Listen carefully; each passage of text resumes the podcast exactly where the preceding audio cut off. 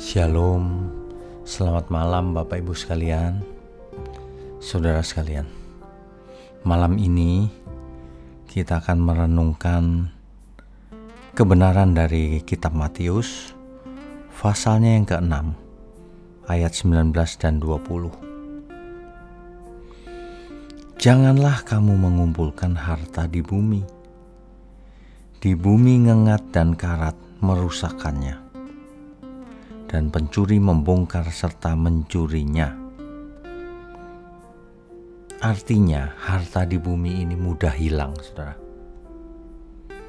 Dan artinya, semuanya ini fana. Fana itu artinya hanya sementara, tidak bisa dimiliki selamanya.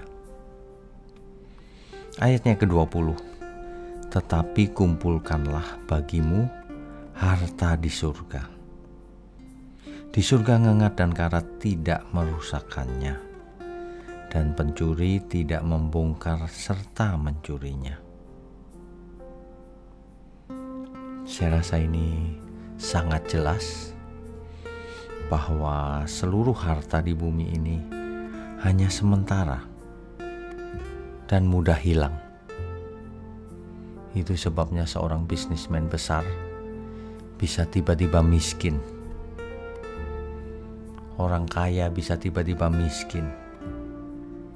Kalaupun mereka tidak miskin, nanti ketika mati, tidak satu rupiah pun bisa dibawa ke alam setelah kematian. Bapak Ibu sekalian, ajaran Tuhan Yesus ini sangat jelas sebenarnya yaitu kita harus mengumpulkan harta di surga, bukan di bumi. Ini bukan berarti lalu di bumi kita tidak bekerja, malas, bukan, bukan itu. Tetapi artinya adalah prioritas kita itu harus harta di surga.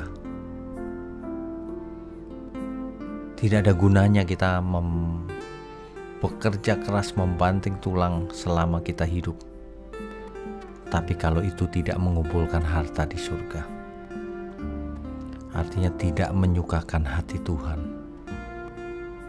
maka semuanya akan sia-sia.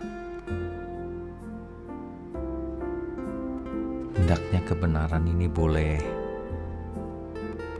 membuka wawasan kita malam ini, sehingga kita tidak larut dalam pengejaran yang tanpa batas mengejar harta dunia.